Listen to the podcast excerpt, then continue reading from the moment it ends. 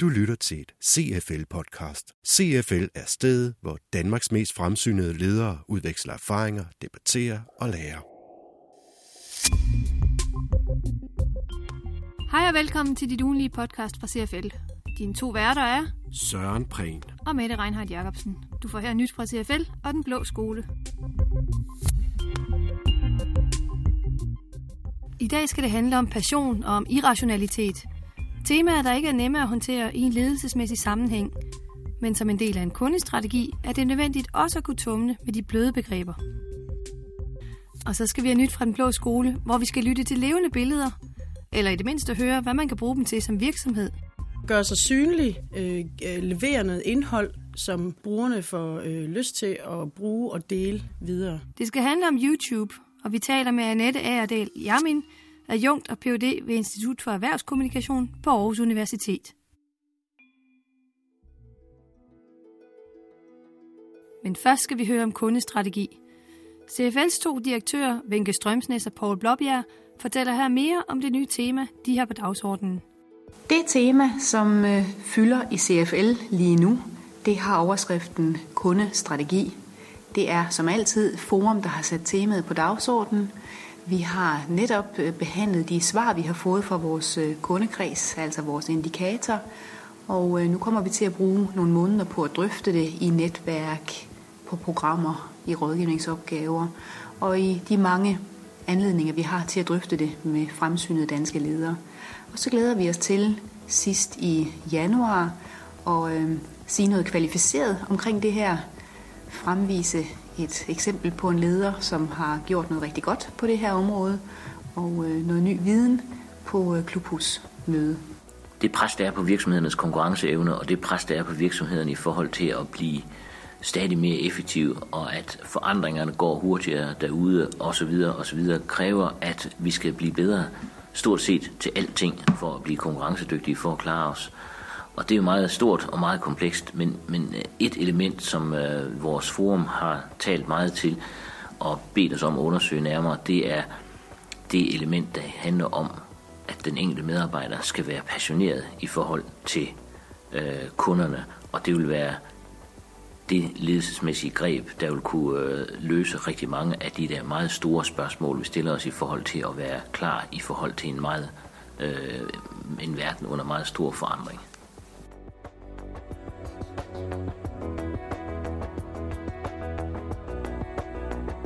Det er klart, at i krisetider og de tider, som øh, erhvervslivet har været igennem de seneste år, at kundefokus bliver sådan et, et mantra og noget alle siger.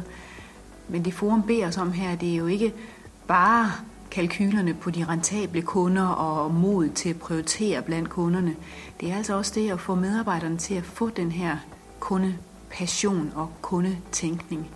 Og det er ganske vanskeligt. Det kræver mod til ledelse på, på, på en helt anden måde, end, øh, end vi har været vant til at tale om det.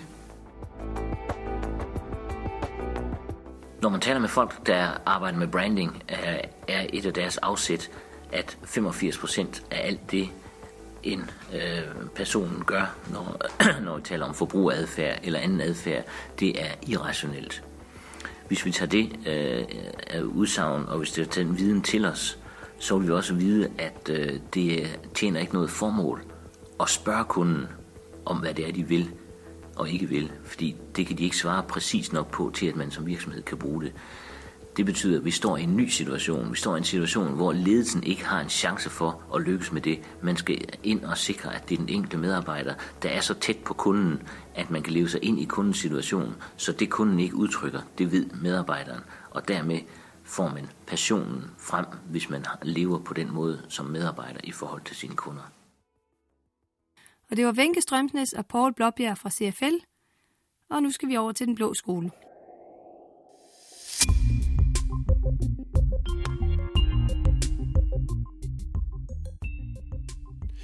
Nu skal det handle om YouTube, om hvordan virksomheder og organisationer kan bruge den sociale videodelingstjeneste, der er vokset til at være en mastodont, der i den grad kan sætte en dagsorden.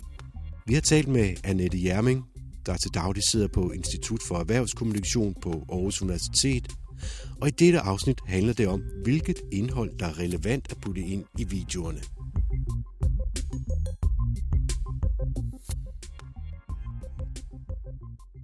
et rigtig godt spørgsmål, for det afhænger af målgruppen. Øh.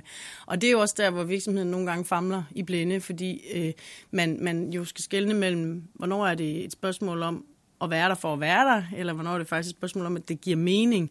Et godt eksempel kan være, og noget af det, som også øh, YouTube bliver brugt meget til, det er helt nede på sådan produktdemonstrationsniveau. Ikke? Altså hvis man er en virksomhed, hvor en stor del af ens øh, forretning den går ud på at servicere, altså, altså yde kundeservice, så, så sådan noget som at vise, hvordan produkterne de kan bruges øh, på i, via en YouTube-video, kan jo ganske enkelt gøre, at brugerne de, øh, sparer den tid, der ellers ville være i at skulle rode rundt med en manual eller ringe til virksomheden.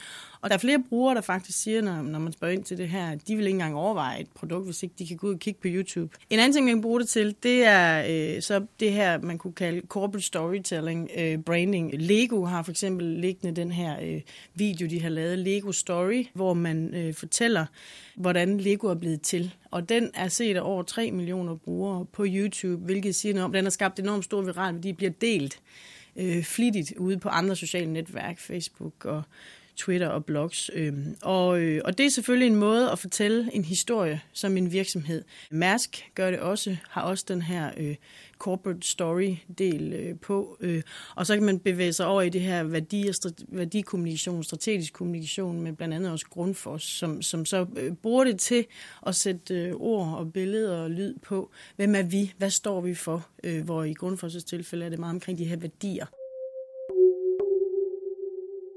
Du lytter til et podcast fra CFL. Men det skal jo være en del af en samlet fortælling om den her virkelighed, en samlet digital strategi, en samlet branding indsats, hvor, hvor det her så er med til at understøtte, det at kunne sætte billede, lyd og ord på er med til at understøtte, og så i virkeligheden også lukke op for de her kommentarer. For det er jo en anden ting, der så kendetegner det her medie. Det er jo, at brugerne har mulighed for at kommentere på indholdet. Og det er jo så også, nogle gange gør de det meget, andre gange gør de det ikke. Øh, der er også eksempler på de her, blandt andet Jyske Bank og andre, der har deres egen kanal, Lego Carlsberg. Det er helt tydeligt, at de, de, de gange, hvor de bruger det som den her sådan envejs kanal, vi vil gerne vise noget, noget nyt her, jamen, der kommer der typisk ikke nogen kommentarer, fordi det er ganske enkelt bare ligesom en traditionel, øh, hvad skal man sige, video envejs. Men de områder, hvor man er en øh, igen high involvement produkt eller virksomhed, så vil folk jo bruge typisk den her, det her sted også som en ventil. Og det er der, hvor virksomheden jo ikke mister kontrollen til dels, fordi de jo godt kan have haft deres eget sigte formål med at lægge den her video ud. Vi vil gerne vise, hvem vi er. Men hvis de så hos modtagerne har, øh, bliver opfattet anderledes eller, eller øh, et eller andet, så, så vil, det, der vil det jo typisk komme frem i de her kommentarer. Øh, så det er jo også en, en del af det. Og der er faktisk forholdsvis mange, der kommenterer på, på YouTube, og hvor brugerne imellem også begynder at, og, hvad skal man sige, diskutere det her indhold, og diskutere virksomheden, diskutere dens værdier, diskutere, øh, hvad, den, hvad den står for. Ikke? Men jeg tænker, at der er nok nogle ting, uh, det er farligt. Ja, man mister en del af, af kontrollen. Til gengæld får man jo en lyttekanal ind. Det er der også flere virksomheder, der bruger de her forskellige sociale medier, der har sagt, blandt andet SAS og Telmor, nogle af dem, der har været med længere. Det er så ikke lige YouTube, men det er sådan mere sociale netværk. At, øh, at det, det koster jo de her tid og penge og ressourcer, men du får jo så til gengæld også et indblik i, hvordan du bliver opfattet af dine brugere, som er meget direkte. Det var Søren Prehn, der interviewede. Lyt med i næste uge, hvor årets sidste store dilemma går i æderen. Et dilemma, der handler om eksekvering. Du har lyttet til et podcast fra CFL